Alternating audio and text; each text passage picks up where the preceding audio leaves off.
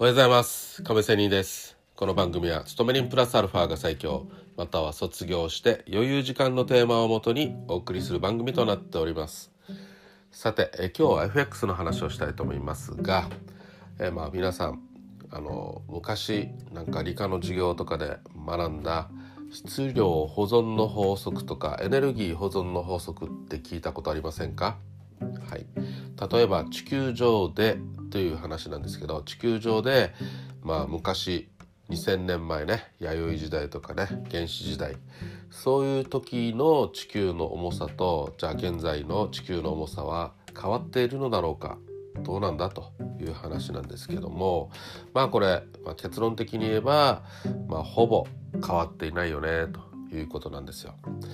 えだって今近代科学が進んでいろんなビルも建っているから今の地球って重いんじゃないのって思われがちなんですけどまあこれは結局地球にあるものの資源を使っていろいろ科学的な変化がたくさん起こっているだけなので昔も2000年前も今も変わらないということで結局全体的に地球全体的に見れば何の外からの入ってきたものや中から出てったものはあまりほぼないよねとないと見るということを考えればまあ質量って保存されてるよねということです。それは同じようにエネルギーとしても、まあ、エネルギーは地球の中だけでえ出入り出入りじゃないね。地球の中だけでエネルギーが移動しているだけなので全体的なエネルギーは変わらないということでねさあこれを何で FX の話でしてるのかというと、まあ、結局ゼロサムゲームって言われてるじゃないですか。よって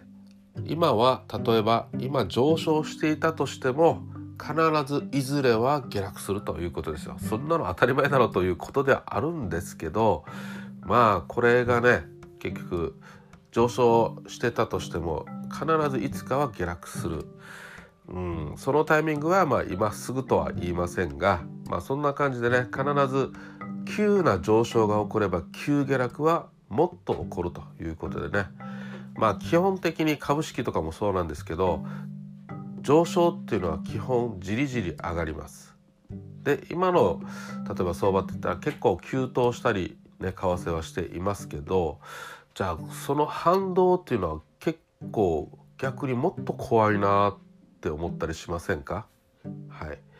今ねなんかねアメリカはかなりのインフレでやばいということで FRB も金利引き締めということに走やろうとしてるところなんですけどまあ本当にねこの急上昇から本当に急落ってものすごい急落にならないかっていうのが私は思ってるんですよ。この前の100年に一度の大下落のねリーマンショックあたりもかなりの下落だったんですけどもまああれはねあの長い時間の上昇がじりじり上昇があってのあんな急落だったんで今回は急騰している中でのじゃあ下落ってどういうふうに下落していくのかなというふうに思ったりしているんですよね。この最初に言った質量保存の法則エネルギー保存の法則ということでまあいずれは下がるだろう、ね、いずれは上がるだろう全体的には変わらないよねということでまあ今は日本人もねだいぶ投資の世界に入ってきてるところがある増えてきてると思いますのでこの FX の世界でも母数分分数で言えばね分母はだんだん増えてきていると思います。まあそういう中でも結局はゼロサムゲームなのでまあ上がってったら下がるし下がってたら上がるということはいつも思わないと考えていないといけないよなと思うわけですよ。はい、何度も言いますけどタイミングは分からないですけど、まあ、いずれはやってくるということでまあいろんな私が調べた結果は今あの上昇状況で言えば今はかなり株とかも上がっているし為替の私が専門としている5ドル円としても上がっているのでまあここもね、えー、急落は免れないだろうなとは思っております。まあそんな感じで最近考えてるちょっと怖い話という話でいます。